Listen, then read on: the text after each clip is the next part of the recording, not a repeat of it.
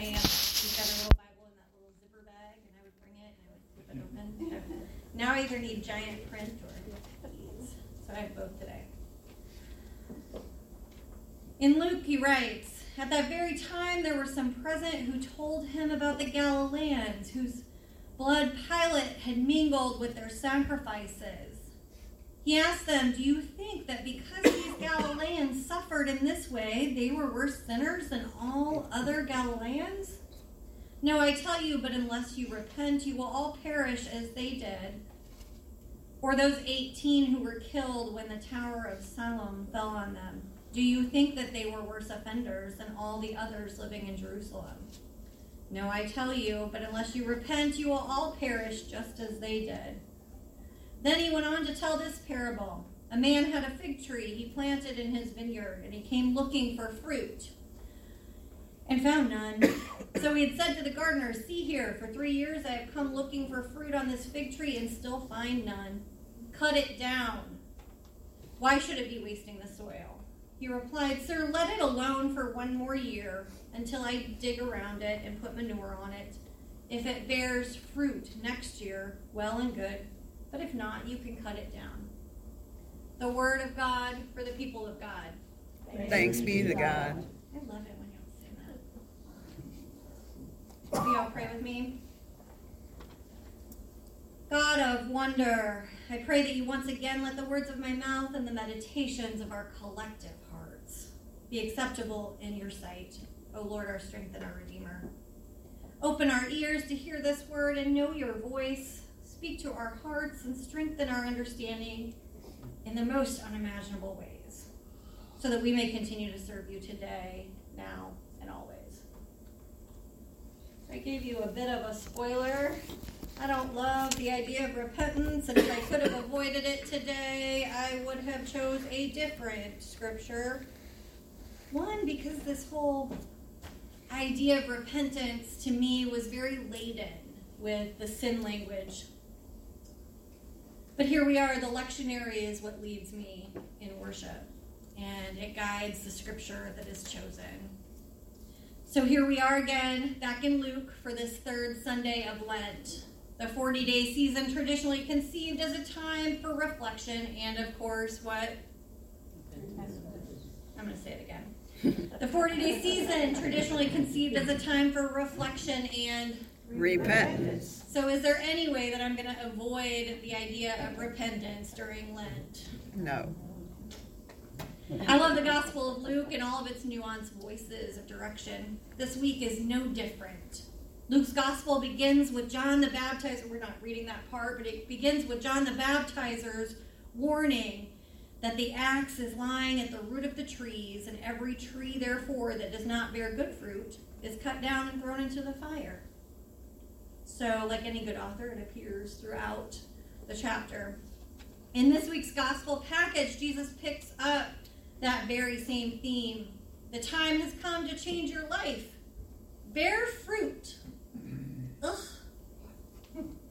Right? I mean, I'm sitting there reading this, and I, all I'm producing is a sermon, and this text is telling me that if I'm not bearing fruit, I can be cut down or slaughtered like the Galileans. All right, so I'm with that. But we can get to a contemporary implications of all this in a bit. We, the reader, join this text amidst an already ongoing and extensive teaching session with his disciples. I feel like he's in one of those accelerated courses, right? He knows that death is looming and near, so he is trying to teach them everything that they need to go on without him. He is urging them to waste no time in getting ready for God's dawn of a new day. No pressure, right? If you're one of his disciples, you've got this new way and this new day coming, and your beloved brother and disciple is telling you to bear fruit. Just like many of us, repentance was a difficult subject for those disciples. Some commentators call Jesus' response a sort of poetic waterfall. That sounds really nice, right? In as much as he lays out these series of images in a succession, saying something like, Well, what about this? Or this? I think of the riddle me that kind of thing. The overall effect is a multi layered composite portrait, at once illuminating the topic and also testifying to its mystery because he gives no real direct answer. Like a poet expressing her inexpressible love with a cascade of similes and metaphors, Jesus uses the figurative language to help us apprehend the urgency of repentance. Yet he never talks about heaven and hell. Even if we can't comprehend exactly how this urgency and God's perfect mercy will interact with each other in the end, we do get it's an important topic. The illustration cascade begins early in chapter 12. His theme is the pressing urgency of bearing fruit worthy of repentance. Well, now I got to be worthy of repentance? It's really amazing. As Jesus, or as John the Baptizer put it, and to convey this urgency, he serves up all these images, as if he says, What shall I compare the urgency to? Think of it this way Do you respect and listen to human authorities? Then how much more should you respect the one with the authority to send you to Gehenna, which is Jerusalem's smoldering trash dump? It's a common figure for condemnation. Or think of it this way once there was a rich, self centered man blithely hoarding his possessions, but God said, You fool, this very night your life will end. What good will your stuff be then? Or again, think of yourselves as servants ready for action with your lamps lit and keeping busy, for God could come at any time. Or again, imagine you and your accuser walking to see a magistrate. Don't wait. Settle the dispute on your own, even before you arrive at the court lest you find yourself in prison until you've paid that last penny. As the waterfall gains momentum, the message is clear. The time has come to change your ways.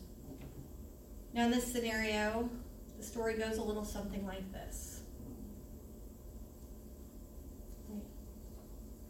Recognizing this passage, is that the end of a rhetorical waterfall can help us avoid getting bogged down in the details of any particular image.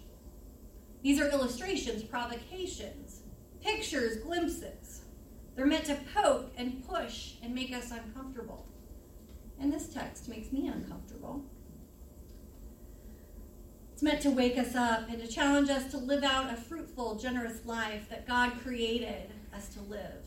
And Jesus is urging his listeners then just as we can talk about, he's urging us now to be active, active in the part of the redemptive transformation. Why? Because the path we're on, or they're on in that context, were barren, bloody paths of Pilate, the rich fool, the sluggish servant, the defensive litigant. They all lead in the direction of death and destruction. And Jesus calls us to reorient ourselves with the help of God toward a life of restoration. For Jesus, that's what repentance means. Get off the path of death and destruction, come be in relationship with me, and have life.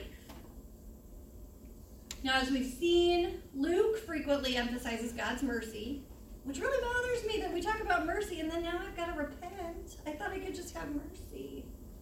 And this emphasis opens up implicit questions. Does God's astonishing mercy amount to license, to complacency? Does it even uh, then matter what we do if God will forgive us in any case? Guarding against this line of thought, Jesus offers an illustration about the urgency of repentance. And changing the minds and hearts of both us and his disciples in the same writing, the answer is so that you may live.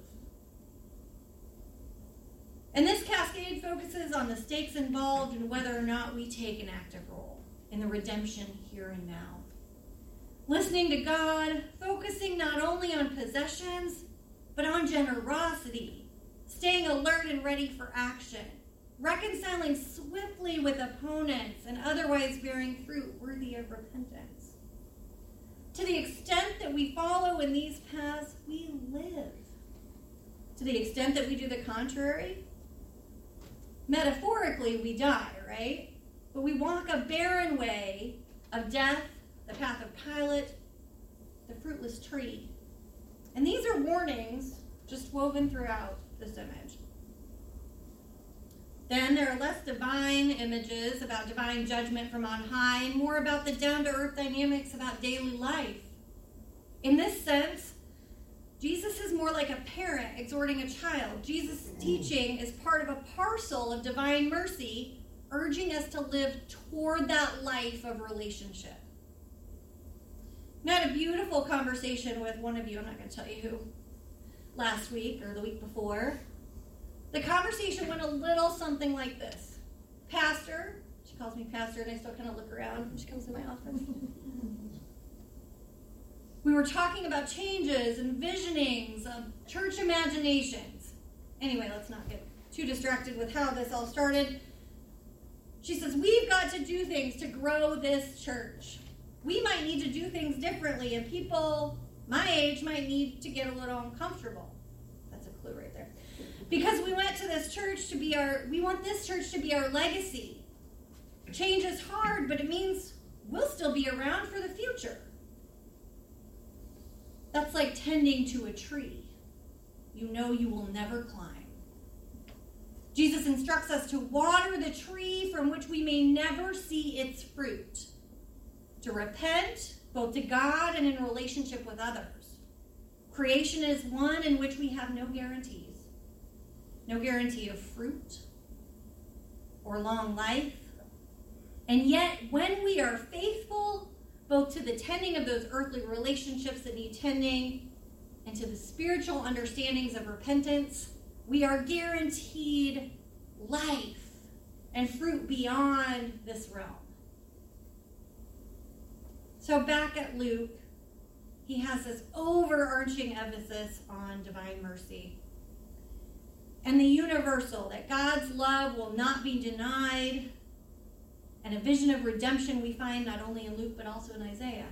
And Isaiah kind of runs through, as we've talked about, you know, that 40 day piece that's running right through here. Bless you. like the rain and the snow that comes down and gives rise to harvest. My word, my promises, my forgiveness, my way of life and truth and love shall not return to be empty. God too wants a relationship that we are part of. In this scene, it was disciples, right? He's instructing this core group of future church folks. Now we see this text differently. We are those disciples. In fact, we call ourselves that. He wants one in which we are participants, where redemption is one way that we get to partner with God in creating life, both here on earth and towards this eternal kind of we use big words in seminary like eschatological right? Does anybody eschatological say it isn't it a great word? Right? But it's this like future right? It's what god wants us to be able to have. It's that kingdom here as it is in heaven. The in heaven piece is eschatological. And if redemption is a piece of this future beautiful space that i get to share and co-create with god well, be a part of that repentance. I'll participate in that. Because that's what it's about. That's what true relationship is about. That's what mutuality is about. And as we journey toward the table and resurrection, Jesus helps us to see the value of repentance. And one of the commentators wrote this. It was really beautiful and it's totally stuck with me. As prophets for a future that we may never get to be part of. That's deep, right? So we're planting and growing and repenting for relationships that may not get mended here on earth. For churches that we may not see the entirety of the fullest sanctuary on our land. And yet we're tending to that vision of a future church, of a future life with our families. We are prophets for a future that we may never get to be a part of.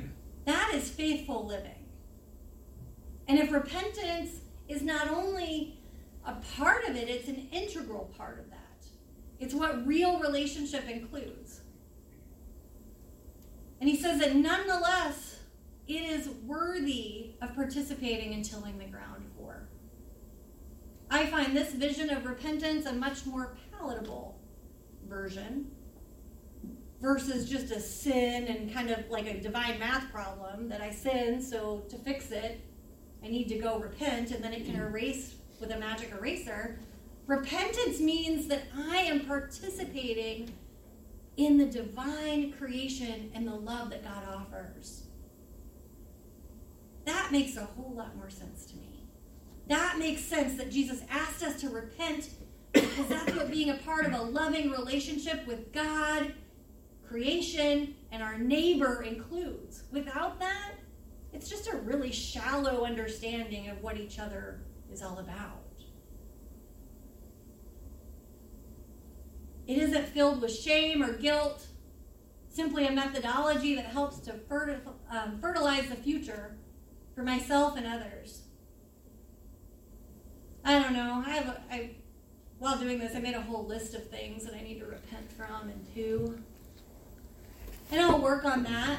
But as I go through my list, I think about how that repentance can soften my own heart and how it can allow me to be more open and fully present to the vision that God has for us as a church.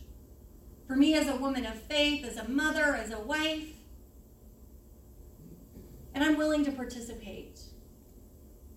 My hope this Lenten season isn't that you allow repentance and the idea of it to beat you up, but that you allow it to open you that you allow it to fertilize your soul in unimaginable ways. Like that fig tree that had no guarantee of certain life. It was granted life because it was being fertilized. My hope is that you allow repentance to show you where you are already bearing fruit and where you could till the ground a little bit more. Blessings to you as you continue to meditate on what the text means for you this week. Amen.